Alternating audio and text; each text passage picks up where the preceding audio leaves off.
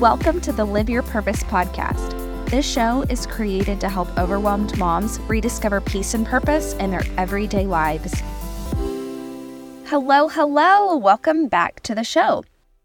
I promise today's show will be much more uplifting and positive than the last show. the last show was just really raw and honest because when you experience a miscarriage, that's how it feels. Everyone's experience is unique, so I understand that people may experience different feelings than I did, and that's okay. I completely respect that. But the actual act of miscarrying is a very unrefined experience, and I wanted to share mine specifically because I feel like I went through a wide array of emotions. I wanted to open the door to the conversation for other women to relate to each other, even if our experiences were very different. I just want women to know that we are not alone, not only in regards to being a woman, but also in motherhood and all of the different aspects of that that we all experience. So, today I want to share with you a few of the things that I found healing through my miscarriages that I also still utilize when I go through all kinds of things that we have as humans, but even more so when we have littles that rely on us and we have to take care of them and also teach them how to work through their emotions, their trials, things that frustrate or overwhelm them too. First, I want to start with a couple of physical reminders that I have. So, after each miscarriage, one of the things that saddened me or bothered me the most was that I didn't have anything physical as a reminder of the lives that I carried in my body. So I bought birthstone rings for each child, one for each child that I have here on earth, and one for each child that is in heaven, who I refer to as my angel babies. And I wear these rings in moments where I want a representation that there are others in my family as well. So, family reunions, professional family photos, sometimes even when I'm sad, it's a physical reminder that I can put on and remember that I have two angel babies watching over me and my family.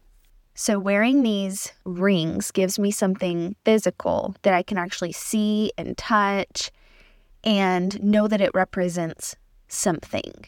So, that has been really, really helpful for me.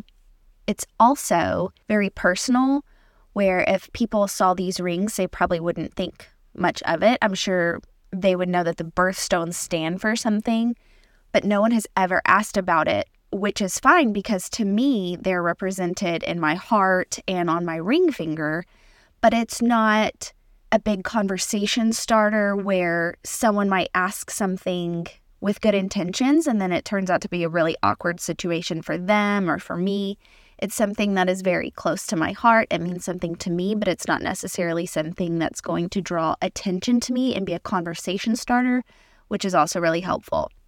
My mom also was so kind to give me this really, really precious drawing of Jesus holding two babies, representing each child from one of my miscarriages. And it's such a beautiful visual reminder of my belief that they are in heavenly perfection with Jesus and that He is caring for them just as He's caring for my children on earth. So, those are two physical things that were really helpful for me. But here are a few mental and emotional tools and tips that I utilized in my healing as well. First, and my biggest tip, is to seek professional help. There is truly no shame in consulting a mental health professional at any time, anyway, even if you don't struggle with your mental health, but especially when you've been through something emotionally or physically traumatic. I know society today is really trying to break the stigma of going to therapy or the stigma of mental health. But based on my experience in therapy, I will paint it to you this way it is the greatest gift you could give yourself in your current season of life for your past self and for your future self. And it is also an incredibly valuable gift you can give your family and those that are closest to you. You become the best version of yourself by talking very casually and very honestly in a very safe and non judgmental space with someone who can recognize and understand thought patterns, coping mechanisms, strategies that you have turned to before that you don't realize that's what they are. And then they can help you clarify your feelings, help you understand them, help you walk through them, build resilience from reframing situations while giving you validation about where you've come from and what you're going through. It's like a really great and open conversation that you may have had with your best friend or your spouse, but it's even more productive because they can take that set of feelings, validate it, and help you walk away feeling lighter and more hopeful. They can give you very specific tools and ways to rethink about things.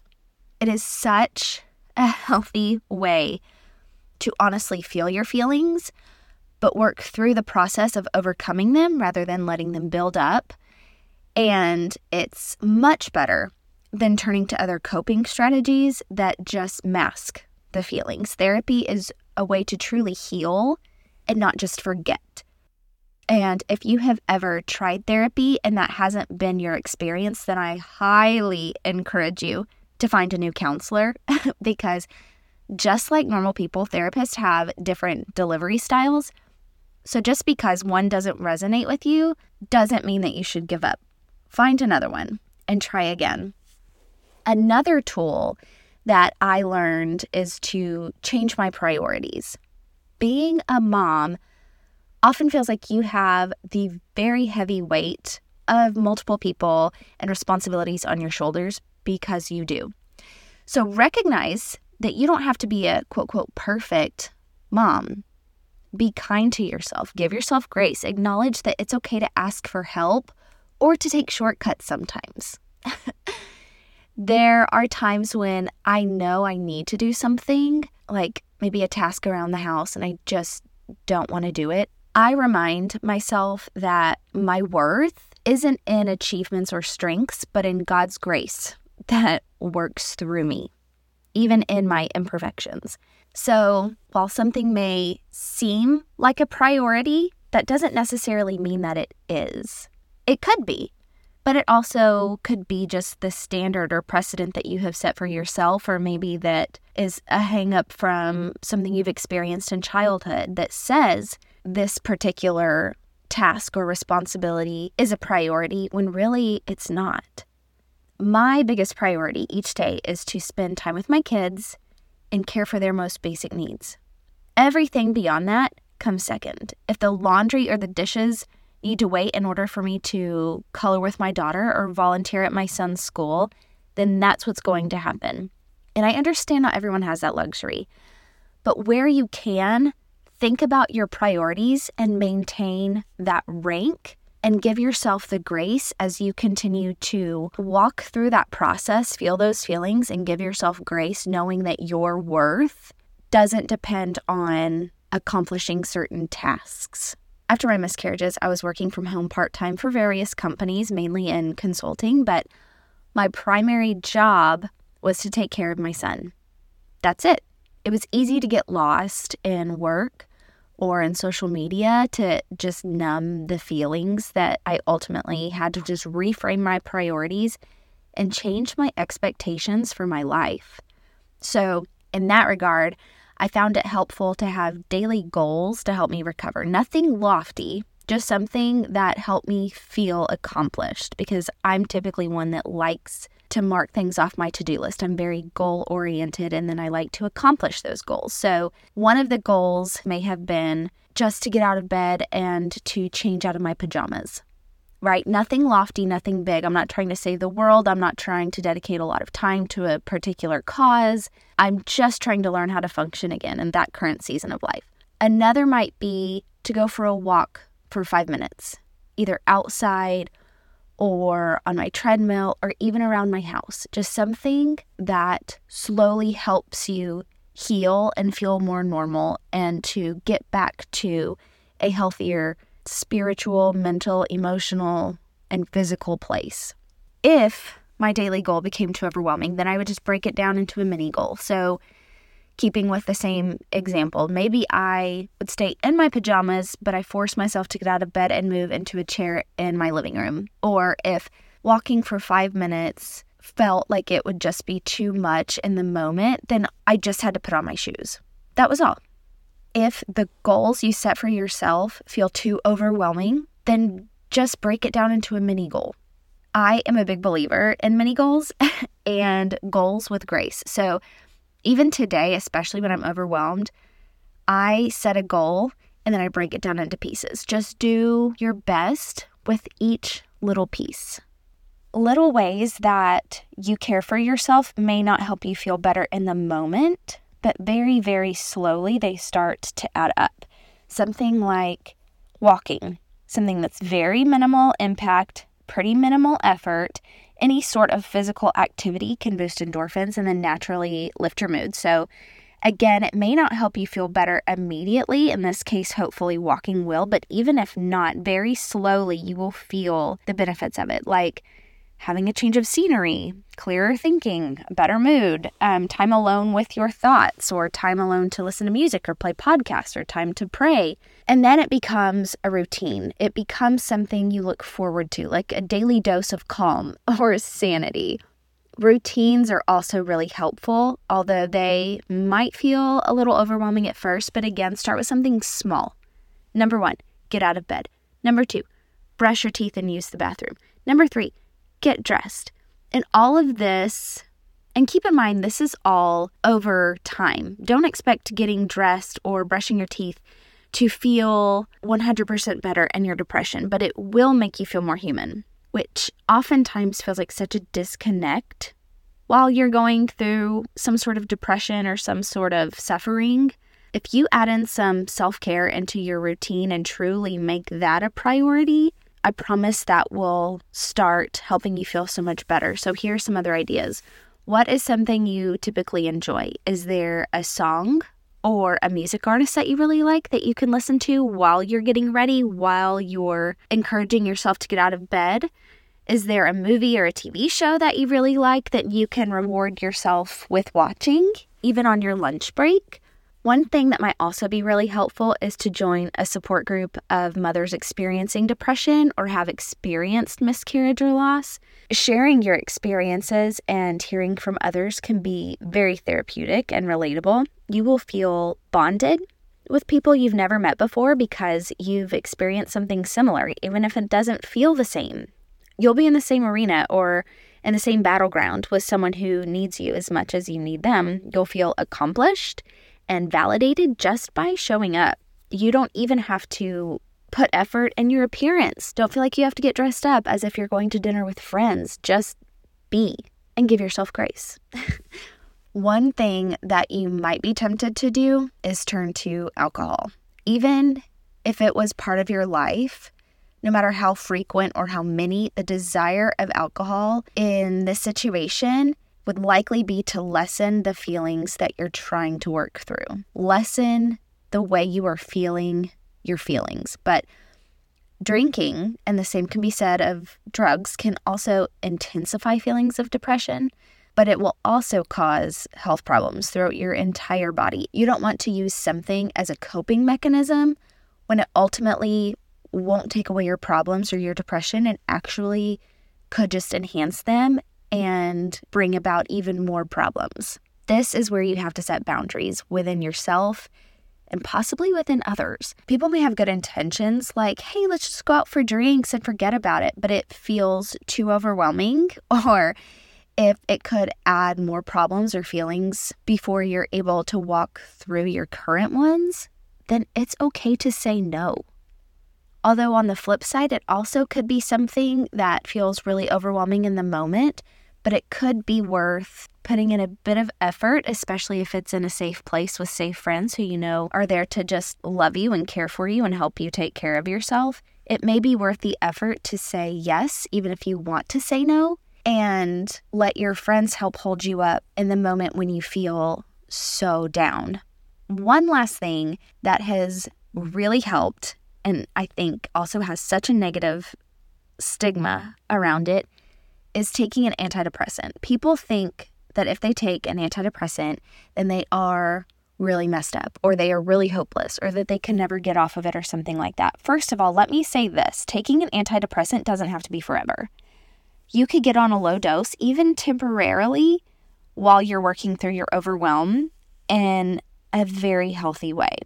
Then, once you're feeling better, work with your prescribing doctor to wean yourself off. No matter what, do not stop cold turkey. You have to work with a professional to wean yourself off slowly at the direction of your doctor because stopping cold turkey or withdrawing too soon will lead to an explosion of negative feelings.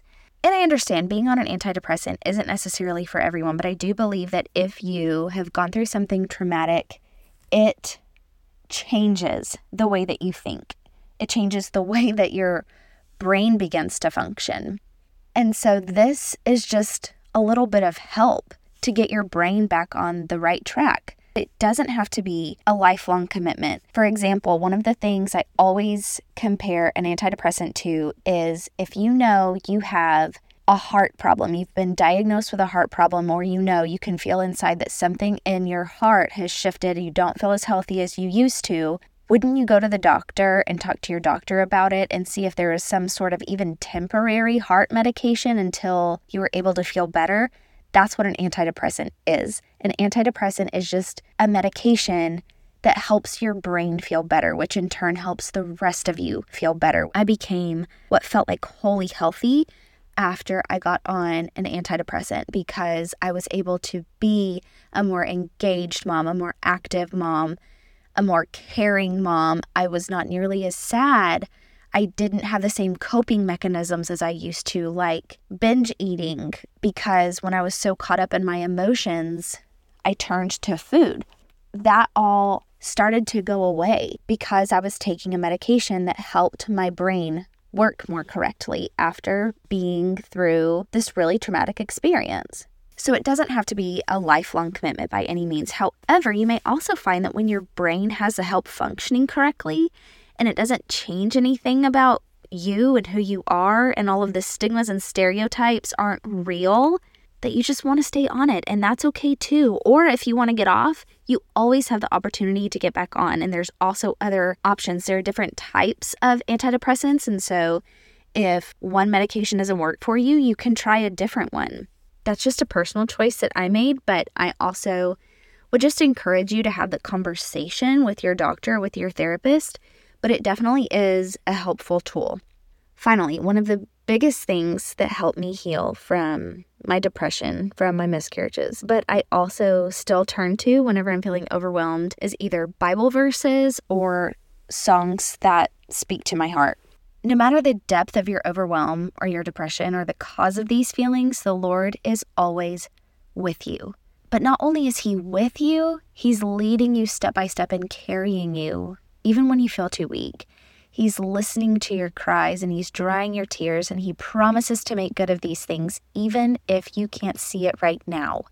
Walking by faith, following him with each step, even if it's just a mini step, because a full step feels a little too hard, will lead to fulfillment. Remember the parable that Jesus said if you have the faith the size of a mustard seed, then you can move mountains. Just plant that seed of faith, no matter how small or how desperately you're trying to hold on.